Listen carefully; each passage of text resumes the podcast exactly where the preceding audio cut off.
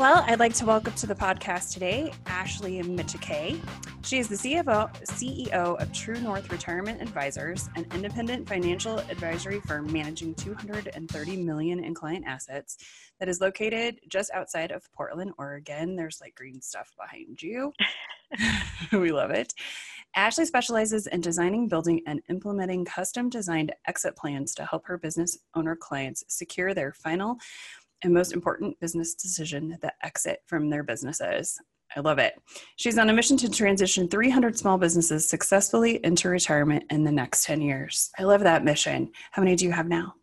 How many have it's you? ambitious. it is super ambitious. How many have you done so far? Where are you at?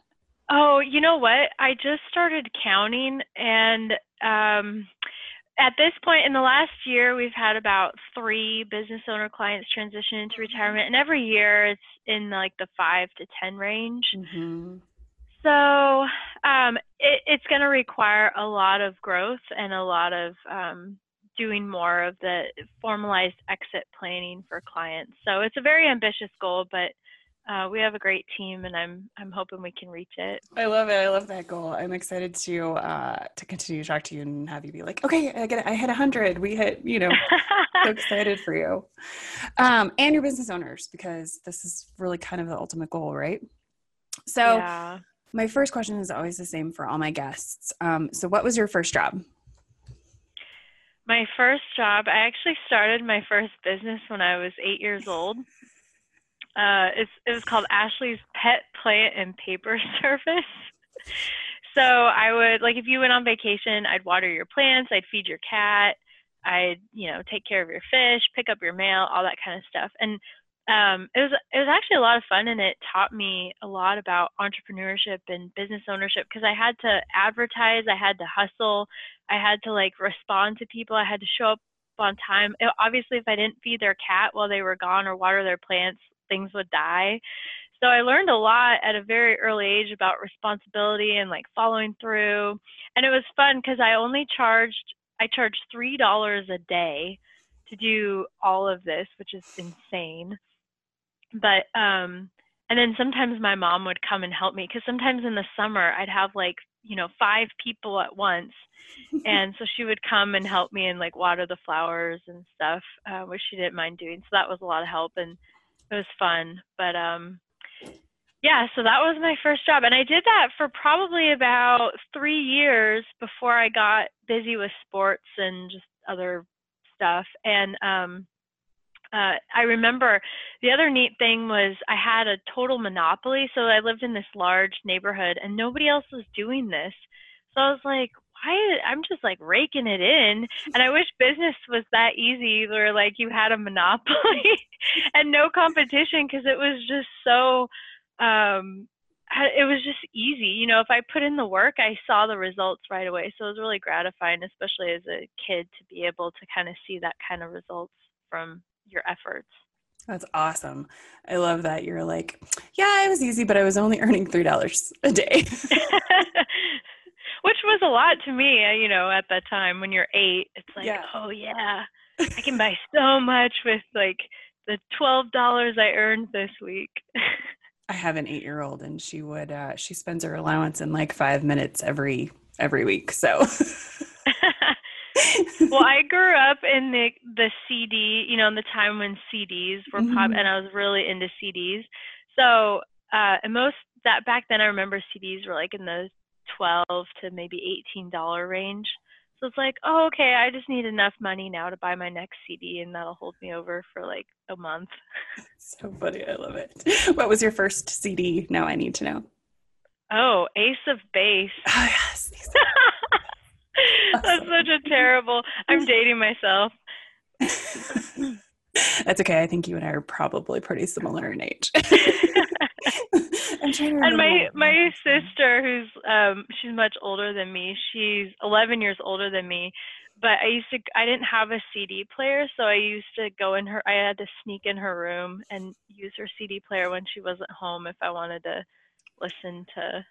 But it, this her CD player was like this giant thing with, the, with the five rotating. Um, oh, I loved those. I wanted one of those so bad. yeah. That's awesome. I remember I was like, I want the five rotation. And my dad's like, here, it does one. You're fine. Just live with your Discman and get over it. I know. Exactly. That's yeah. exactly what it was. I had my little Sony Discman and we were doing, I can't remember what my first CD was though. I'm surprised you knew. You knew what it was. I know. I know what my first cassette tape was. So what was that? um, it was uh, Janet Jackson Control. Mm, good choice. Yeah, I love Janet Jackson. So you just started True North about a year ago, right? Yes. So prior to that, uh, my dad and I worked at big firms, big financial advisory investment mm-hmm. firms for over a decade together. And then uh, about three, well, going on four years ago now, we really, because more and more been specializing in working with small business owners and um, for a number of reasons. But one of the reasons why we left and started our own firm is because it allowed us to really specialize and go deeper in this area, which, which because of the compliance restrictions and all the issues uh, that come with working with big firms, they they would have never allowed us to to do some of the things that we're doing with our clients now like you know helping them value their business and things like that that we would have never been able to do that. So um, that's that's for a number of reasons but that was one of the main catalysts that uh, drove us to start our own practice. That's awesome. So um, your guy your so your current focus is exit planning. Um, how did you get into exit planning so, um, really early on, maybe about two years in, I started specializing in 401k plans, and I kind of fell into that by accident. Um, I I had a client who uh, wanted me to take a look and review her 401k plan, and I kind of learned through that that I, I really enjoyed working with the 401k plan. I love working with the business owners, and most small businesses in the 401k, the owner is usually involved in some way. Sometimes they have an HR person or a CFO who handles a lot of that, but a lot of times I'm working directly with the business owners and the small plans that I work with. And so I liked that, and I, I love I love the different variety of of businesses and how people got started in their business. And I also found that I loved working with the employees and so i would go out and you know do the education and inevitably you know i'd talk to them about other things about you know getting out of debt or you know balancing saving for retirement with all these other competing financial priorities. And i found that I was, it was really rewarding because a lot of these people you know they might have $5000 in their 401k and they don't have access to professional advice except for in the 401k plan. So that was really rewarding. But uh, what happened in, in 2013, I one of my 401k clients, the business owner, it was a, he was a third generation owner of this family manufacturing business, and he was only in his like mid, he was probably like 56, 57 at the time, and he died suddenly of a heart attack. Oh, and his business over the next like two years completely collapsed and they actually ended up selling the business. They sold to an East Coast competitor, but they, it was like a fire sale price. They sold the business for like peanuts. And I I never had a single conversation about exit planning in any way or you know what happens to your business if something happens to you and those are challenging conversations to have mm-hmm. but you know obviously this was an unplanned exit and you know his wife his his wife who had no experience uh, in business out i think she was like a retired school teacher she had to come in and run the business uh, while she was grieving and try to keep things afloat and then they kind of uh, limped along for a couple years and then they sold to this east coast competitor who very short order uh, you know removed all of the office jobs because it was all redundant. All they really wanted was the the name brand of the manufacturing. So they they closed and eliminated most of the jobs uh, there. And so I kind of watched everything just fall apart from the sidelines. And that was so this happened in 2013, and that was the main catalyst behind, you know, I need to start talking about this with clients more because it's so interconnected with everything else that I'm that I'm doing and we're talking about because it's really focused on their retirement, but no one else is having these conversations um, with the business business owner. Sometimes the CPA is, or sometimes the attorney is, um, but a, a lot of times they're they're not thinking about these things and they're not planning for their exit. So I kind of that was the main catalyst for for starting to really focus in and get even more narrow in helping business owners with you know not just 401k and financial planning and managing their investments but but really focusing in on the, the exit from their business I love that because I think a lot of the time, I mean, what I find is a lot of people are buried in their businesses um, and they're not thinking about like long term and people aren't asking them those long term questions a lot of the time. Like they are thinking, you know, I do want to retire someday, maybe. you know, yeah. like they're like, but I don't know what that looks like because I work 80 hours a week or whatever. So really yeah. getting people to that, you know, what is your end game? You know, what, you know, in an ideal world, what does that look like? And how do you get out? Or how do you back yourself mm-hmm. out slowly or whatever? I think a lot of people don't ask those questions, um, which is why we love to do goal planning. Like that's my favorite thing to do with clients because I want to know what does five years look like? What does 10 years look like? What if you had pie in the sky, absolutely everything you could possibly want, you could live wherever you wanted to be. Like, what does this look like for you? And maybe it does look yeah. like still working in the business, but you know, what is your role and, you know, how are you involved and all of those things and just having people like think about those things as a business owner. Um, mm-hmm. You're right. It is a hard question sometimes because people are like, I yeah. don't want to talk about it. Because it's like, well, I'm to, you know, it's like asking them, you know, what they want for their funeral sometimes. Um, yeah. But it's a question that has to be asked. Right. And, you know, I think as humans, we also a lot of times we need to say things out loud before we can process how we really feel or how we really think about a situation because i don't know most if you're like me you i kind of go round and round in my head about something if i'm trying to figure out a problem but sometimes you really just do need to talk about something aloud mm-hmm. and you need and and someone to talk about it with and what you were saying about you know how does your involvement what does that look like you know how are you involved now how do you want to be involved in five years, 10 years? Most business owners, no one's even asked them that question. And because of that, maybe they haven't spent a lot of time thinking about it. So it just helps them to sort of put their head up and not not be just so head down in working in the business quite so much especially if they're wanting to exit in the next you know five to ten years that's the ideal time to start thinking about these things that's awesome. So you um, you do talks all the time about the three universal steps to exiting your business with financial security. So could you talk to us about those three steps, please? Sure. Yes. So um, well, I'll actually jump to step two first because that kind of uh, plays off of what we were just talking about. Mm-hmm. So step one of those universal steps is establishing your timeline and your mm-hmm. goals. So one of the first questions I ask uh, business owners is how are you involved in the business today and how do you see your involvement changing over time?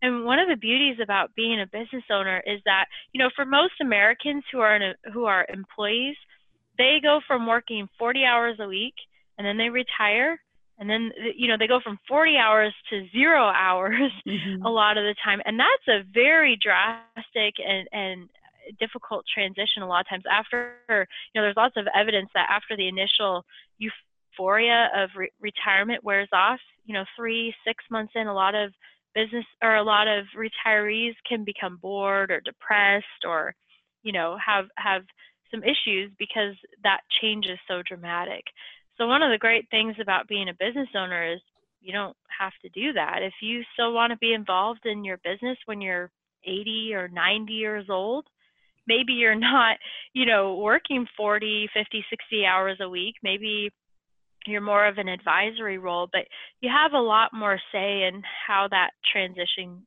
uh, happens, especially if you're transferring.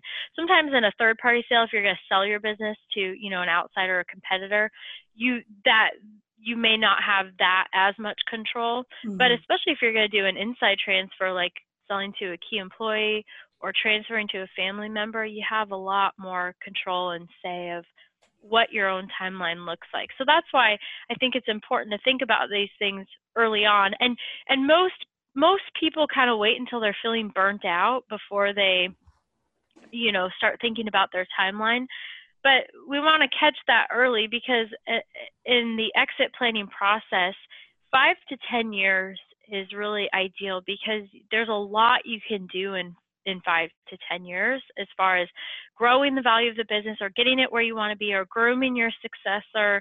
You know those things take time. And you know, if you're wanting to retire in six months and you're just now starting the exit process, mm, that's um, unless you have a business that is red hot and you, you can sell it to whoever for top dollar, which is rare, uh, that's probably not not the way to go. So Awesome. And so step number one is about the valuation of the business. And I love you and I have talked some about this. So can you explain what the evaluation step looks like um, for most business owners? Yes. So valuing the business is actually the first step. And it's that's a little bit unique. Most I would say most people who talk to business owners about exit planning would probably start with the timeline and the goals mm-hmm. and all of that but valuing the business is critical to do in the initial um, step because it allows us to take inventory of where we're at. So a lot of business owners they don't know what their business is worth. There was a study uh, three years ago by the Business Exit Institute, and they found only two percent of business owners know what their business is worth. So a lot of business owners maybe they use industry rule of thumbs or they just guess or just wishful thinking. So we need to get a really good estimate of value in the beginning because that will help inform some of the timeline and the goals. You know, if your business is worth a million dollars, but you need it to be worth three million or five million, okay, well there's we need we need we have work to do then. So we want to make sure that we're addressing that um, initially and also I, it's kind of like a gps where you know i know where i want to go i know i want to exit my business and retire someday but if i want turn by turn directions i have to enter where i'm starting from and so mm-hmm. the valuation of the business and knowing what your business is worth is just like putting that starting point in because then we can get turn by turn directions then we can make more informed decisions and um, so that is the first step now, a lot of business owners are probably rolling their eyes because they're like, I'm not going to spend 10,000 or twenty thousand dollars to bring someone in and value my business. You know, I, I'm just not going to do that at this stage. I'm not going to do that unless I have to. So, um, most business owners kind of brush that aside, but it's it's super important. It's it's way too important not to get a good estimate of value right out of the gate. And with technology now, um, you don't need to spend ten thousand dollars. You don't need to spend four to six weeks on doing this. You can find out what your business is worth um, really, really quickly and really, really easily. And I don't, I don't know. We can talk about that now, but I'll just preface it by saying that um, one of the things that I'll make available to your listeners is we we have a free valuation tool where if you have eight pieces of information, this is really easy stuff you can find um, in your books and records. Eight pieces of information, and it takes five minutes to value your business. So um, technology now it makes things much more simple. And so that this we we actually pay for this. So we pay for it, but we make it mm-hmm. available to our clients for free because we want people to actually take that first step figure out what their business is worth so that they can kind of get unstuck and it helps to kind of unlock you know un- unburden them so they can move forward with the rest of the exit plan so we make that available for free and that's done intentionally um, because we want it to be easy. We want people to, to do this. And um, the database that we use actually has, um, I don't know, yeah, I don't even know what they're up. It's in the millions, many, many tens of millions of businesses in their database. Like I know dental practices alone, there's like 300,000 offices of dentists in mm-hmm. that database. So you're you're getting really good comparative results if you're a dental practice or whatever your business is. So the results are are if the information that you're putting in, you know, if the inputs are accurate, right. the output is, is going to be a really good, strong estimate of value that serves as a good starting place. And I mean, you know, as a CPA, I love numbers and I love data. Yeah. But you're right. I think, you know, we always say begin with the end in mind. So yeah, begin if you don't know where your start is. So I love exactly. I love that you're like, you know, we do the goal planning, but we want people to know where they are. Um, and I love that you say that. It just kind of it kind of unlocks kind of the head trash too around what is my business worth, or what do I think it's worth, or what do people say it's worth, or you know, I had a business broker say this, but my CPA says this, or whatever. You know, it just kind of unlocks that piece of like, okay, this is where we are and this is mm-hmm. either not where I want to be or it is where I want to be. Um, but it gives people, you're right, it gives them kind of, okay, so this gives some kind of actionable steps to con- increase their value.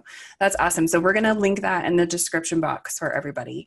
Um, so that you know if you want to do this valuation um, that ashley's providing you can absolutely hop in and do that on their system um, so what are those eight pieces of info real real quick so that people are prepared yeah so uh, revenue, pre-tax income, officer compensation, accounts receivable, accounts payable, bank loans, long-term EBITDA margin, and then whether you rent or own the place where your business operates from.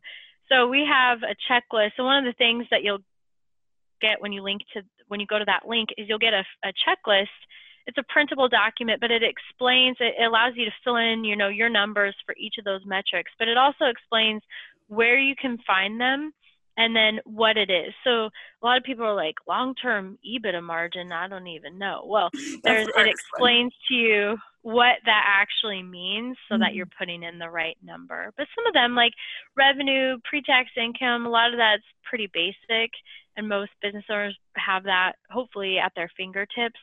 But like officer compensation, that's a bit more complicated because you have to, you know, back out a couple of things, and um, but it's all there for you, so you know exactly what number to pull. And um, you can also, when you get access to the tool, you can also email or delegate it to mm-hmm. whoever. So if you have a bookkeeper or a CPA and you want them to fill in the information for you, you, you can do that as well. Which that's a really cool tool. I'm excited to look at that because um, I'd love to run some of this for some of my goal planning clients because um, yeah. I just love to do that goal planning stuff. So it'd be really great to have, you know, I love the data and I love numbers.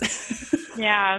The other thing I'll say about it too is um, so once once you have the link to the tool, you can go in there a hundred times if you want and update your valuation. And and a lot of things I've I've worked with um, people who have said, okay, well, you know, this is my valuation as my numbers are right now.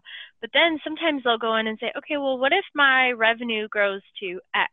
Mm-hmm. And so they can see how diff, you know, kind of pulling different levers will change that valuation, which is really helpful when your when your business is not worth what you need it to be. So we provide, you know, unlimited access to this tool. It's not just a one and done. You can go back a month from now, a year from now, five years from now, and update the valuation as your um, as your business changes. So there's no restrictions on it. Uh, we really there's really like no strings attached at all because we want people to to do this. I'm not in the valuation business. That you know, I, this is not where you know we we derive our revenue from where where the value that we provide comes in is in the later stages in the actual crafting and implementing of the exit plan but we need to know what the business is worth before we can even start that. Awesome. So step one of your universal steps is to figure out the valuation. Step two is um, you know what are your goals? What do you need? How do you want to do this right? Mm-hmm. and then so what's yes. step three for for our listeners Step three is discovering your gap. Mm-hmm. So, what that means is once you know what your business is worth, um, then we get to work on figuring out is that enough? And that same study that I quoted earlier um, also found that three quarters of business owners would exit their business today if their financial security was assured, if they could, if they could afford to but they can't. And the reason that they can't is because they have a gap. You know, their mm-hmm. business is not worth what they need it to be worth in order to exit. So we just, you know, and that's the hard part for um, a lot of business owners is, uh, you know, a lot of times where whether it's with the valuation or understanding how big their gap is it's it, we have this tendency to kind of put our heads in the sand and we don't want to know. But it doesn't matter if the gap is huge or if it's little or non-existent. We just need to know if there is a gap. And once we know if there is a gap and how big that gap is then we can get to work on closing that gap. But we have to understand you know what when you combine the value of the business with your personal financial resources, is that going to be enough?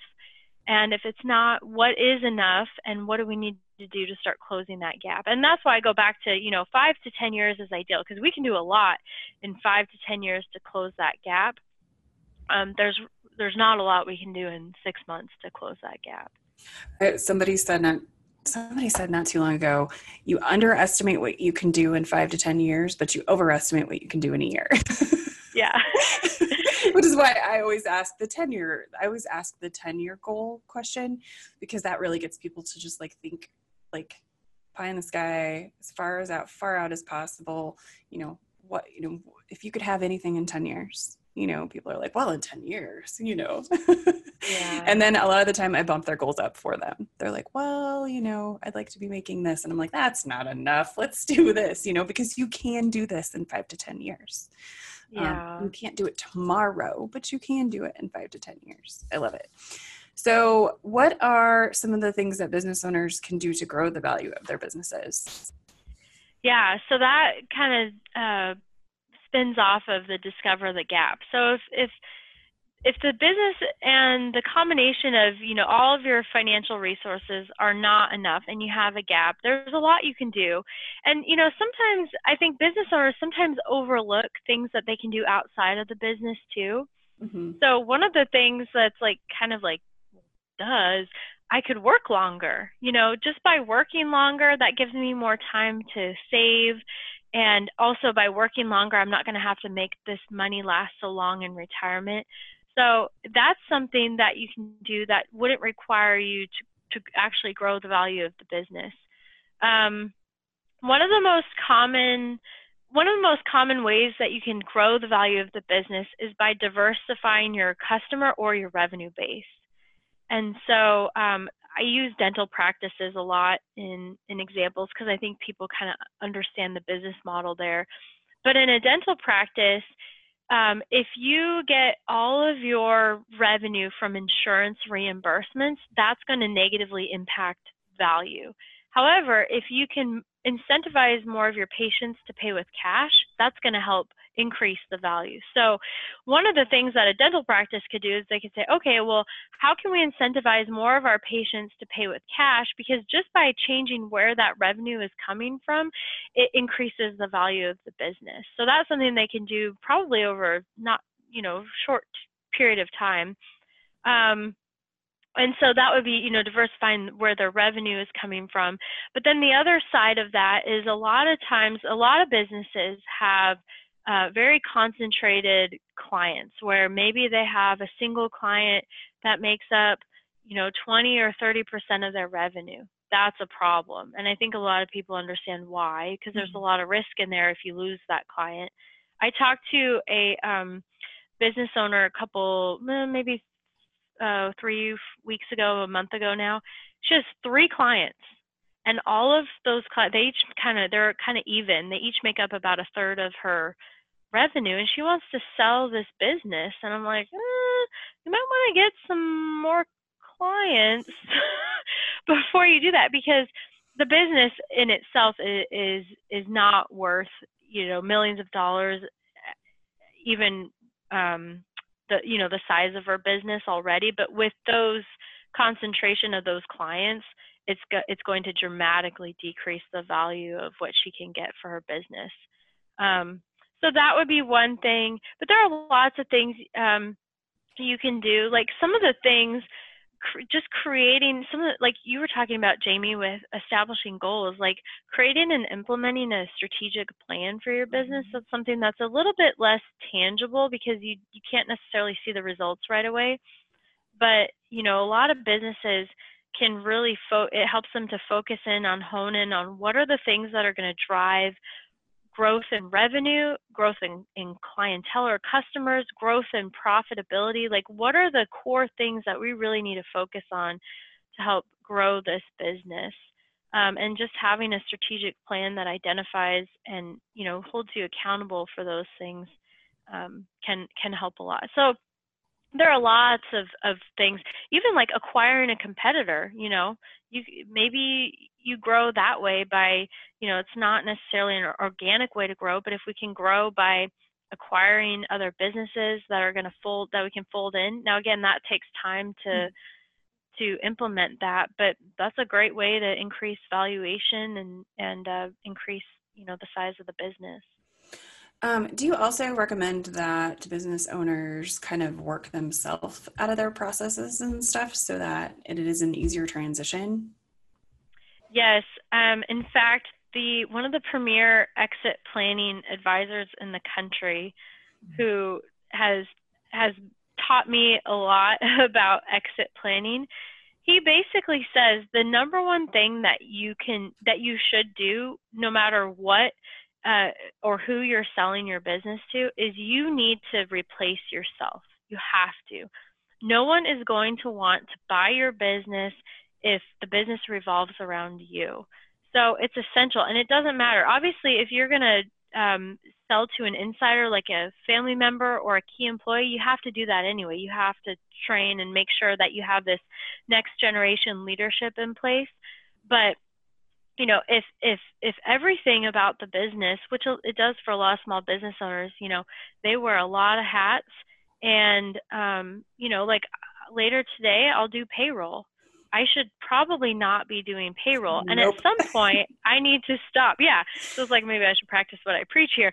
But like you know i there are certain things that i still do that if I am serious about wanting to exit my business in a few years, I need to stop doing those things right away because I I should be able to leave my business for weeks or months at a time, and it should th- those people that I've identified to replace me and be the management team. That is absolutely essential, and I think uh, your your exit plan is much more likely to fall apart if you don't have that, even if you're selling to a, an outside third party, because anybody who's buying your business, a lot of times they're they're they want to see that smooth transition. They want to know that once the deal is done, that things are going to continue and the business is going to continue to grow at whatever growth rate it's growing at. And you know, there's a big learning curve if someone an outsider comes in and wants to try to take over. So they'd much rather have people in place who have been there for a long time. They understand the processes, they understand the business, they can keep things going. And you have to be able to demonstrate that if you want to get top dollar for your business. So that is absolutely key. I think um, you know one of the biggest issues in exit planning for you know the traditional CPA firm is that it's they're built around like a CPA and a couple admin right. people, and then it's low cost, you know, or low revenue clients, just a ton of them, and you're going to look at a huge amount of attrition you know once that original owner leaves. And it's just you know accounting firms just aren't sellable anymore. Nobody wants to buy them. Mm-hmm. because you know it's built around one owner um, and you know below market prices a lot of the time. So you know trying to come in change things move prices up and things like that it's just impossible because of their client bases a lot of the time. So it's something that's very interesting to me as a CPA firm owner. Um, we don't run things traditionally anyway, but it's just very, very interesting to watch um, in forums yeah. and stuff. People being like, I'm going to buy a business or I'm going to buy a book. And I'm like, why? that business is going to go, you know, he's going to, that person is going to leave the business eventually and you might as well just go pick up their clients at a better fee. So it's just very interesting to watch, you know, what, you know, what's happening in certain industries, especially as we become more automated um, you know, mm-hmm. you have to work yourself out of your business. Um, and what I always challenge my business owners to question, you know, when they're doing something like their own payroll, Ashley, is this the, you know, is this the highest and best use of your time? You know, is this something exactly, that, or you know, who can I, you know, or is this, you know, what, how can I do this for the last time? You know, yeah. we're always trying to grapple the accounting away from our clients. Um, and I always tell people, I don't even do my own payroll. Um, I have so I have a third party that I have, you know, I'm a payroll expert, but that's not something I do. You know, it's not something we want any of our business owners to be doing because there's so many companies that could do it for you faster and cheaper and with more compliance than, you know, there's just too many compliance yeah. pieces in that. So that's really interesting. I like that that um that you also like admitted to doing things you shouldn't be doing in your business because I do that all the time too. well, yeah, and it's like you know, even even though I do this stuff and you know what the right thing to do, sometimes you just and and I'm a control freak too, and a lot of business owners I think are, and so that's the other piece of it too. It's really hard to give up control but I do try to every time I'm doing something, I'm like I always ask, is there is there someone else here who can do this for me? And sometimes I'll do something. I mean, I've done stuff for years, and then it dawns on me that like I don't have to do this. I can just train somebody or and teach them. And and that's where I come back to technology. So one of the things that I've done is like with the Zoom call, mm-hmm. you can do screencasting where you show them actually like you all the steps with all the clicks and everything that you're doing and you record the video and you send it to them and say, "Here you go, here's how you do it." And every time after that you need help or you need to reference this, this video is available for you so they don't have to come back to you over and over and over again. Yeah, we so, do that with uh, bookkeeping um, for our small, small business owners. A lot of the time, like I'll walk them through, you know, our, our initial training. I'll just walk them through the checklist, but I'll video record it on Zoom so that they have it and then they have the, you know, you're, you're giving them the tools to do what they need yeah. to do um, and then they feel like you know they have more confidence too because if they need to go back and do the thing they don't have to come to you or which is fine i'm happy for them to ask, ask a question at any time but i you know giving them the resources to do things really kind of empowers people to get their jobs done and getting you know get stuff done in a more efficient manner and for them to learn. Um, i'm a super visual learner so i'm always like how can i help people visually see things? But i always ask people what kind of learner are you? Because i can do yeah. voiceover with it or not or whatever you know if the voice and the visuals help helpful for you let me know. Um, because we want to teach people in the way they learn too all the time. And some exactly. people are super tactile like me like i have to see it and do it myself. Um, mm-hmm. so we try to help people do that too I love that. So you also have a podcast. I do. Tell us a little I'm bit about your enough to have a podcast. I'm it's crazy so much work. The second one now. it's so much work. So tell us about your podcast, yeah. um, about the focus and your content, um, and the value value you're providing people. Um, and then I'll also link that one in the description box so people can go subscribe. Cool. So my podcast is called One Minute Retirement Tip with Ashley. Um, and kind of uh, playing off of our very short attention spans these days. One of the things that I think uh, I'm good at is I'm able to take complex topics and kind of break them down more simple. So, what I do in the podcast is I take a topic on retirement. So, let's say it's long term care, or um, I'm trying to think, oh, uh, the one that I'm doing this week that I'll, I'll, record actually later today is how to pick funds and how to how to pick the right funds in your 401k plan. So you know a lot of people they have 30 or 50 funds to sort through. How do I know which is the right fit for me? So each day each week has a theme and so that's the theme of the week and then i break down the topic and in one to three minutes a day i kind of talk about different things that are important. So i've talked about health savings accounts i've talked about um, a lot of psychology around retirement too kind of what we talked about today with you know do you even want to retire? And how do you know if you're ready to retire? And how do you know maybe you know here are some situations where you may want to continue working. Like you really get a lot of satisfaction and you like doing this, but a lot of people, you know, society tells you at age 63 or 65 you got to, you know, collect your old watch and move on. But, you know, there's a there's a guy I read about in uh, New York. He's like 106 years old. and he's an attorney and he still goes into the office like a couple of days a week. Uh, he's not getting a lot done, but like he owns the place. He's one of the partners and he just comes in, has lunch and chats with a few people and sits in on a, the occasional client meeting and but he loves working so he's never retired and that's perfectly fine you know and as long as you're able and you know mentally able and physically able to continue working who says you have to retire? So i kind of talk about all these things.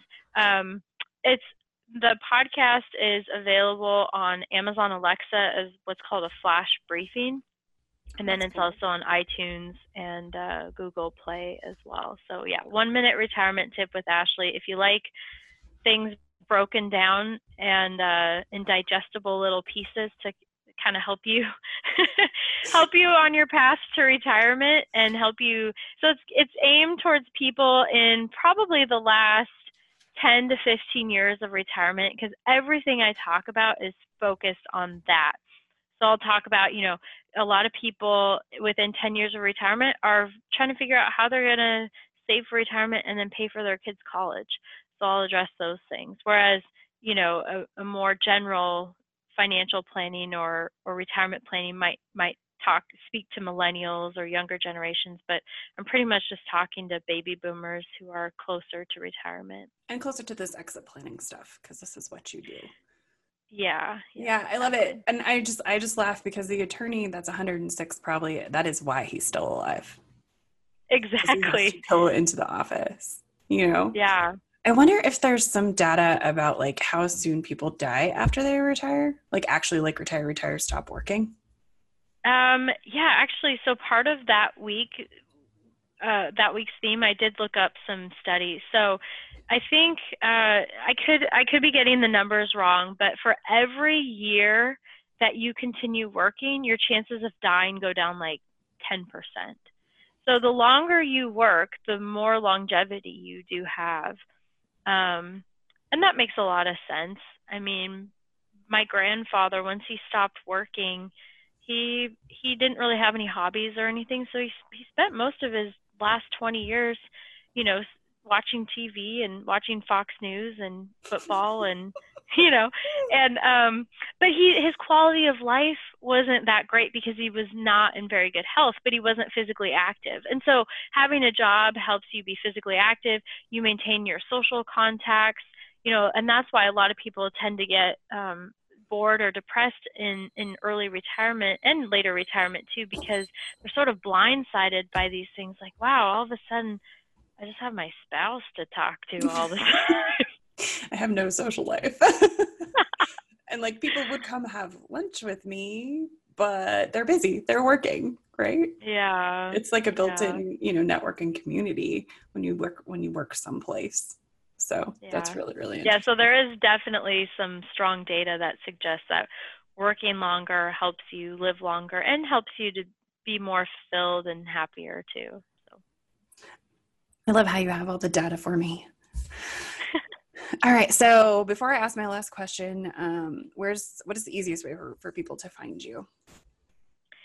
All my contact information and everything is on the valuation link, okay, cool. which is truenorthra.com forward slash value my business.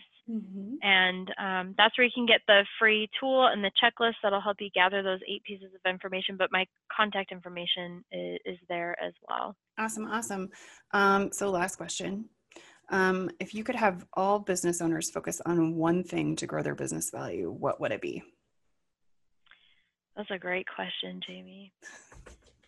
You know, I think it goes back to what we were talking about, mm-hmm. which is that next generation and replacing yourself. Um, it doesn't necessarily that that takes time to to see, but in terms of making your business attractive and and growing the business, you have to be able to let go and let let other pe- and bring in other people who have a skill set that you may not have that's complementary that can help both grow the business but also make it attractive to anyone who wants to buy.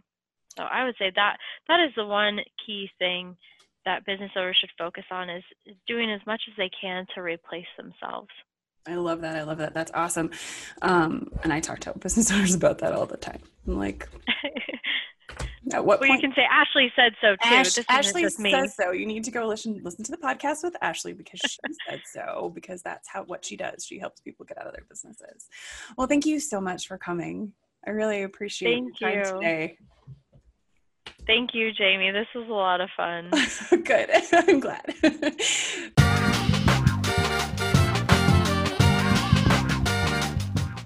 Hey, y'all. Thanks for listening. If you found this podcast to be inspiring, helpful, and entertaining, please like and subscribe. This helps us grow the community and reach more people. If you are interested in learning more about this episode's guest or accessing any of the books or other resources mentioned in this episode, be sure to check out the description box below. Until next time, be abundant.